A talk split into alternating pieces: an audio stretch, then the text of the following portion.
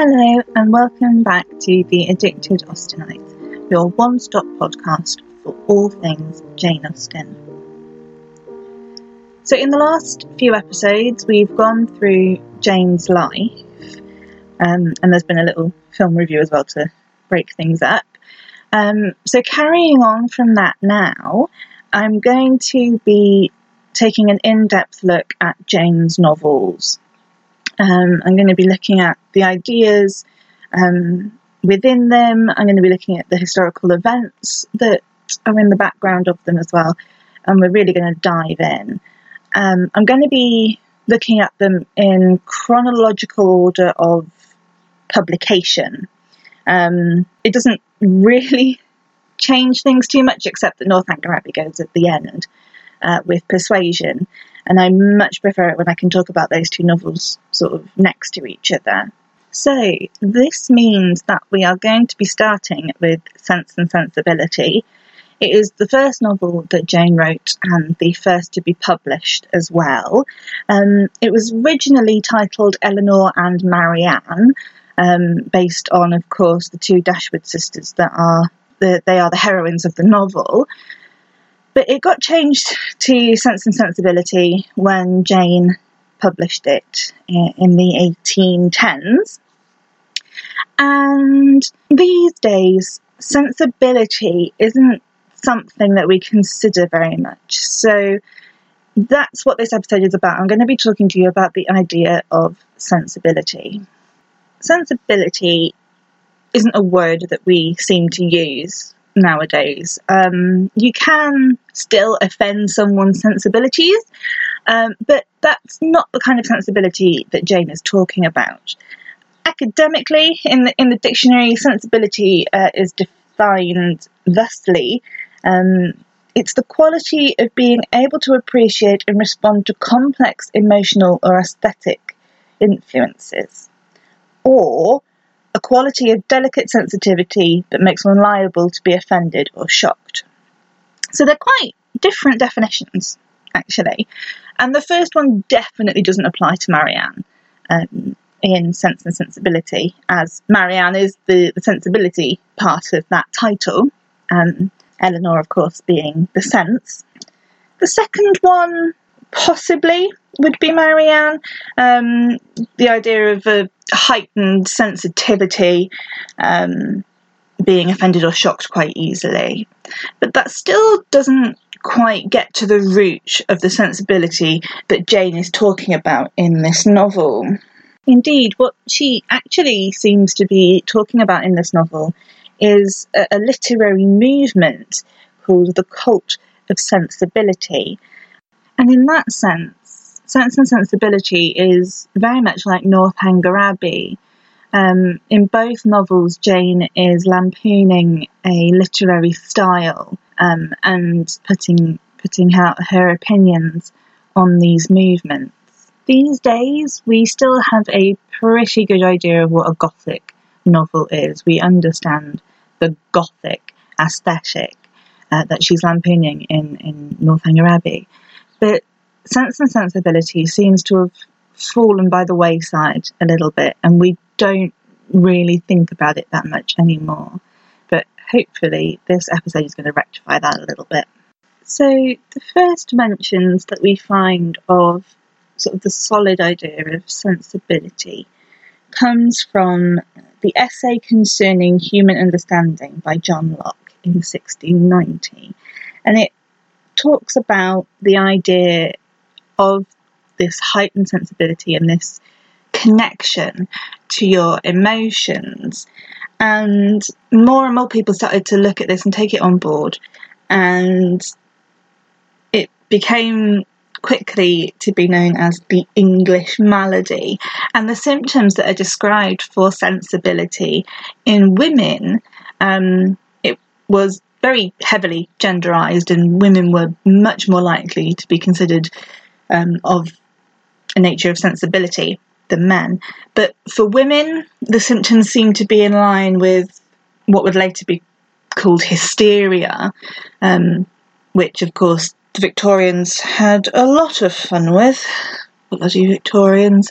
Um, anyway, and For men, the symptoms of sensibility seemed to be what would now be a diagnosis of depression, actually. And though at the time it seems to be referred to as hypochondria. Now, given those symptoms, and um, the ideas of hysteria and hypochondria, you would be forgiven for thinking that sensibility was something not to be aiming for, um, that it wasn't a good way to be. However, um, it seems that sensibility was widely perceived as a virtue. Um, it, the idea of having more sensitive nerves and being more in touch with your emotions means that you had keener senses and you were more aware of, you know, beauty and truth and had better morals and things like that. And this is what leads to the literary movement of sensibility. So, the literary idea of sensibility coincides with the invention, really, of the novel. In the 18th century, novels were a new thing. Before then, it was all plays and poems and academic texts. You didn't particularly have novels as we know them today. And sensibility grew out of this because there was really no room for it anywhere else. You could have ridiculous characters in a play, that's that's fine. But with the novel you had more chance to sort of widen that idea and to focus on it as well. And these novels became known as sentimental novels, and these sentimental novels featured characters that were prone to sensibility.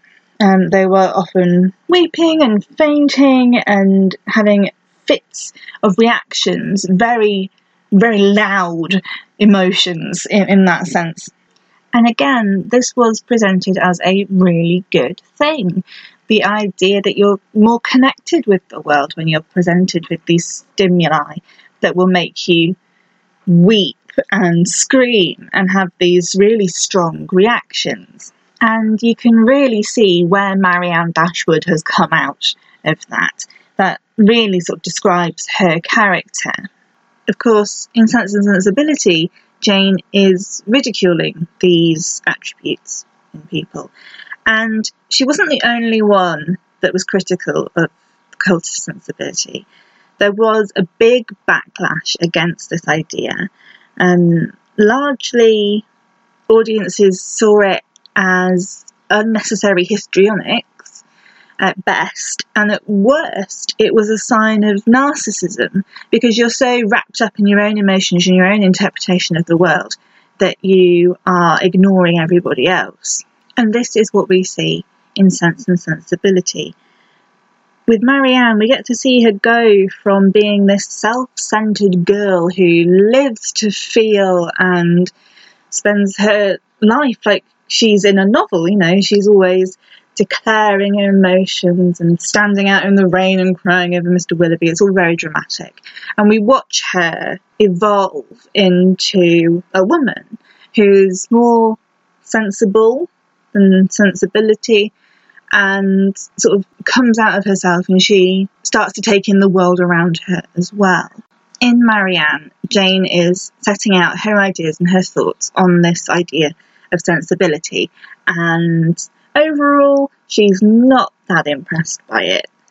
But that doesn't mean that Jane thinks that sense is the best way to go. That's the definite opposite to sensibility, and that's how you should be instead.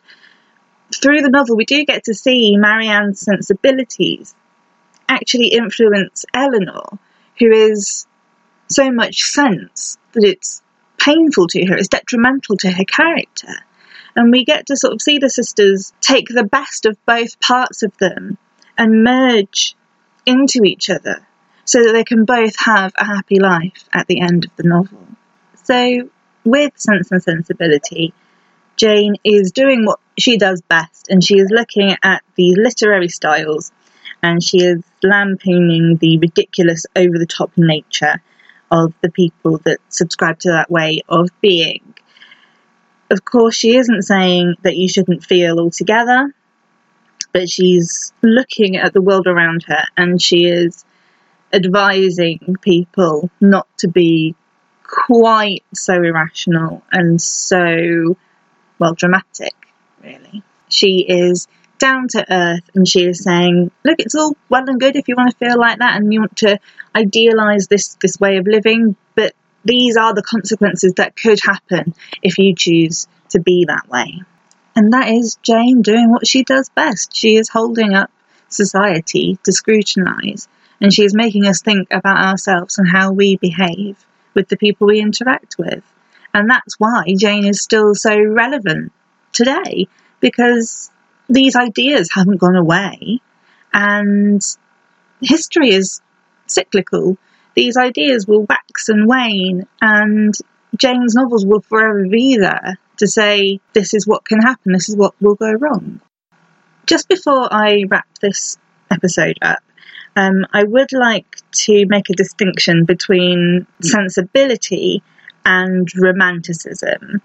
Um, both they seem quite similar on the surface. It's all about your emotions and being in touch with the world around you, um, but they are actually quite different. Um, with sensibility, um, as we touched on earlier, it's definitely more about the self, about you and about your emotions. And romanticism is concerned with the self and the emotions that you feel, but it's how those emotions let you see the world um, and how you can interpret the things that you see and understand other people as well.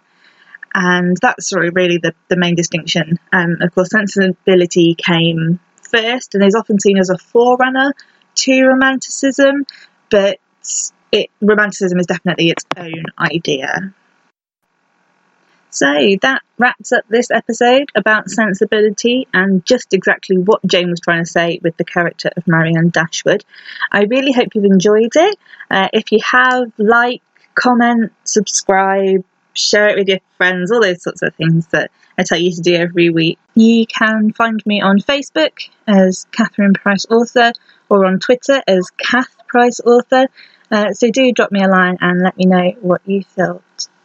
Now, next week there isn't going to be an episode of The Addicted Austenite. Um, I'm quite busy next weekend, so I'm going to be taking a break from it uh, for a week, and I, I don't think I'm going to just have the time to, to do this, I'm afraid. Um, but I will be coming back the week after and we'll continue the in depth look at Sense and Sensibility.